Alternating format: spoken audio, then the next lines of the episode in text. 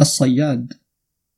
حدث أحد الأصدقاء قال: بين أنا في منزلي صبيحة يوم إذ دخل علي رجل صياد يحمل في شبكة فوق عاتقه سمكة كبيرة فعرضها علي. فلم أساومه فيها بل نقدته الثمن الذي أراده. فأخذه شاكرا متهللا وقال هذه هي المرة الأولى التي أخذت فيها الثمن الذي اقترحته. أحسن الله إليك كما أحسنت إلي.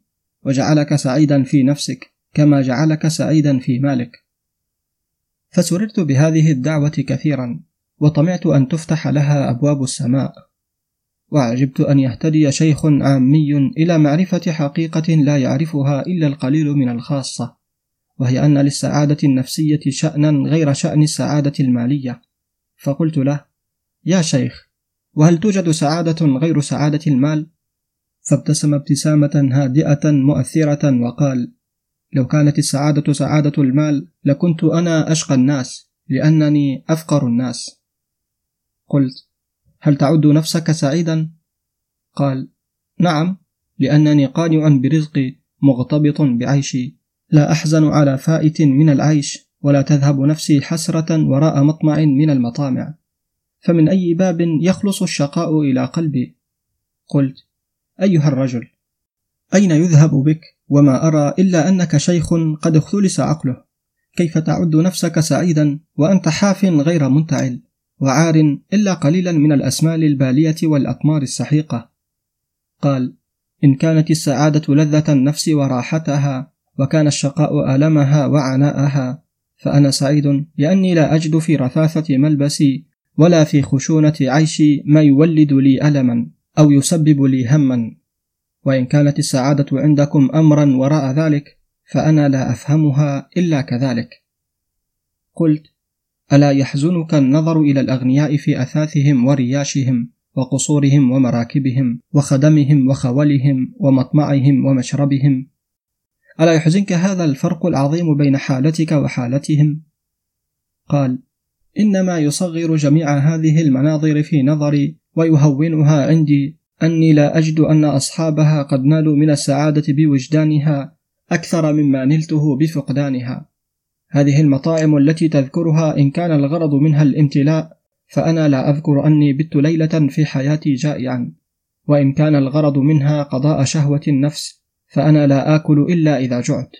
فأجد لكل ما يدخل جوفي لذة لا أحسب أن في شهوات الطعام لذة تفضلها. أما القصور فإن لدي كوخا صغيرا لا أشعر بأنه يضيق بي وبزوجتي وولدي فأقرع السن على أن لم يكن قصرا كبيرا. وإن كان لا بد من إمتاع النظر بالمناظر الجميلة فحسبي أن أحمل شبكتي فوق كتفي كل مطلع فجر وأذهب بها إلى شاطئ النهر فأرى منظر السماء والماء والأشعة البيضاء والمروج الخضراء فما هي إلا لفتة الجيد. حتى يطلع من ناحية الشرق قرص الشمس كأنه ترس من ذهب أو قطعة من لهب. فلا يبعد عن خط الأفق ميلا أو ميلين حتى ينثر فوق سطح النهر حليه المتكسر أو دره المتحدر. فإذا تجلى هذا المنظر في عيني يتخلله هدوء الطبيعة وسكونها. ملك علي شعوري ووجداني فاستغرقت فيه استغراق النائم في الأحلام اللذيذة. حتى لا أحب أن أعود إلى نفسي إلى يوم النشور ولا أزال هكذا غارقا في لذتي حتى أشعر بجذبة قوية في يدي فأنتبه. فإذا السمك في الشبكة يضطرب وما اضطرابه إلا لأنه فارق الفضاء الذي كان يهيم فيه مطلق السراح وبات في المحبس الذي لا يجد فيه مراحا ولا مسرحا. فلا أجد له شبيها في حالتيه إلا الفقراء والأغنياء. يمشي الفقير كما يشتهي ويتنقل حيث يريد. كأنما هو الطائر الذي لا يقع إلا حيث يطيب له التغريد والتنقير. ولولا أن تتخطاه العيون وتنبو عنه النواظر ما طار في كل فضاء ولا تنقل حيث يشاء. أما الغني فلا يتحرك ولا يسكن إلا وعليه من الأحداق نطاق ومن الأرصاد أغلال وأطواق.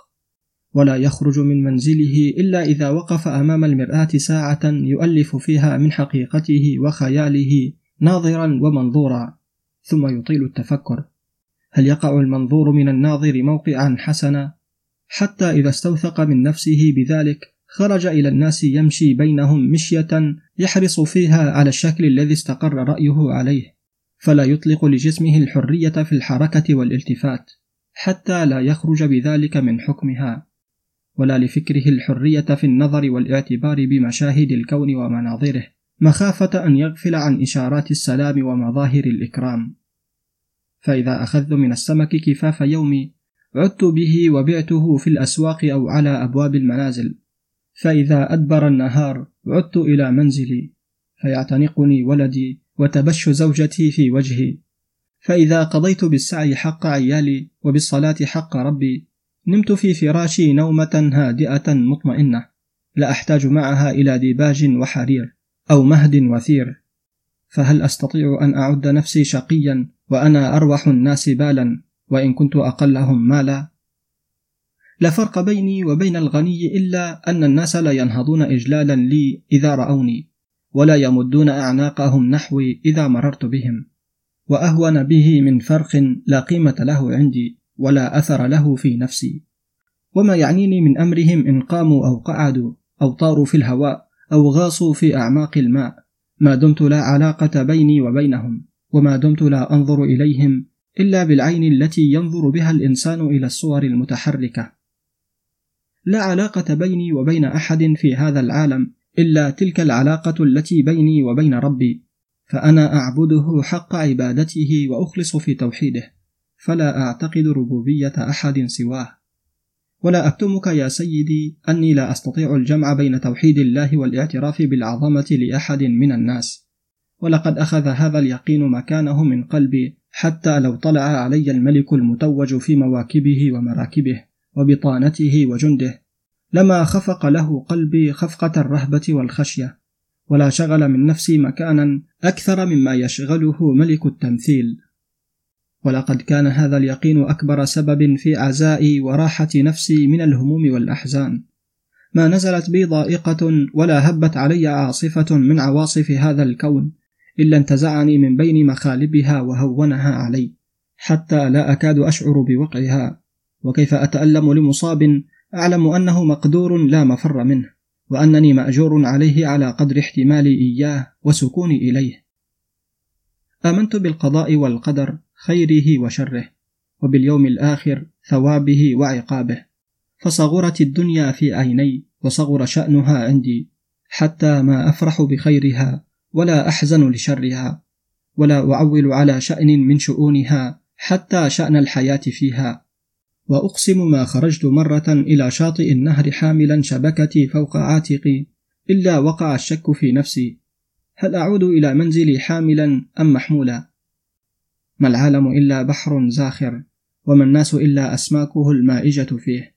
وما ريب المنون إلا صياد يحمل شبكته كل يوم ويلقيها في ذلك البحر. فتمسك ما تمسك وتترك ما تترك. وما ينجو من شبكته اليوم لا ينجو منها غدا. فكيف أغتبط بما لا أملك أو أعتمد على غير معتمد؟ إذا أنا أضل الناس عقلا وأضعفهم إيمانا. قال المحدث فأكبرت الرجل في نفسي كل الإكبار وأعجبت بصفاء ذهنه وذكاء قلبه وحسدته على قناعته واقتناعه بسعادة نفسه.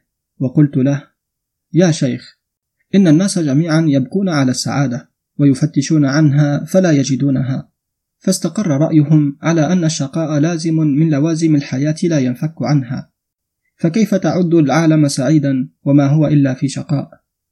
قال لا يا سيدي. إن الإنسان سعيد بفطرته وإنما هو الذي يجلب بنفسه الشقاء إلى نفسه. يشتد طمعه في المال فيتعذر عليه مطمعه فيطول بكاؤه وعناؤه. ويعتقد أن بلوغ الآمال في هذه الحياة حق من حقوقه.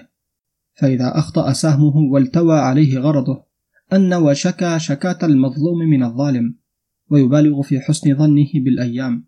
فإذا غدرت به في محبوب لديه من مال أو ولد فاجأه من ذلك ما لم يكن يقدر وقوعه فناله من الهم والألم ما لم يكن ليناله لو خبر الدهر وقتل الأيام علما وتجربة. وعرف أن جميع ما في يد الإنسان عارية مستردة ووديعة موقوتة وأن هذا الامتلاك الذي يزعمه الناس لأنفسهم خدعة من خدع النفوس الضعيفة ووهم من أوهامها. إن أكثر ما يصيب الناس من الشقوة من طريق الأخلاق الباطنة لا من طريق الوقائع الظاهرة. فالحاسد يتألم كلما وقع نظره على محسود والحقود يتألم كلما تذكر أنه عاجز عن الانتقام من عدوه. والطماع يتألم كلما خاب أمله في مطمع. والشارب يتألم كلما أفاق من سكره. والزاني يتألم كلما فوضته في الإثم سريرته. والظالم يتألم كلما سمع ابتهال المظلوم بالدعاء عليه أو حاق به ظلمه. وكذلك شأن الكاذب والنمام والمغتاب. وكل من تشتمل نفسه على رذيلة من الرذائل. من أراد أن يطلب السعادة فليطلبها بين جوانب النفس الفاضلة. وإلا فهو أشقى العالمين وإن ملك ذخائر الأرض وخزائن السماء. قال الصديق فما وصل الصياد من حديثه إلى هذا الحد حتى نهض قائما وتناول عصاه وقال أستودعك الله يا سيدي وأدعو لك الدعوة التي أحببتها لنفسك وأحببتها لك وهي أن يجعلك الله سعيدا في نفسك كما جعلك سعيدا في مالك. والسلام عليك ورحمة الله. من كتاب النظرات لمصطفى لطفي المنفلوطي. عزيزي متابع قناة كتب وروايات عبد الباري الطشاني. الآن يمكنك دعمنا للاستمرار في تقديم المزيد ولتحسين جودة المحتوى سواء على بيبال أو يمكنك الاشتراك معنا على منصة باتريون التي نشارك فيها معك محتوى حصريا. كما لا تنسى متابعتنا على منصات التواصل الاجتماعي. وللاستماع للكتب مباشرة تابع البودكاست الخاص بنا. ستجد كل الروابط بالوصف بالأسفل.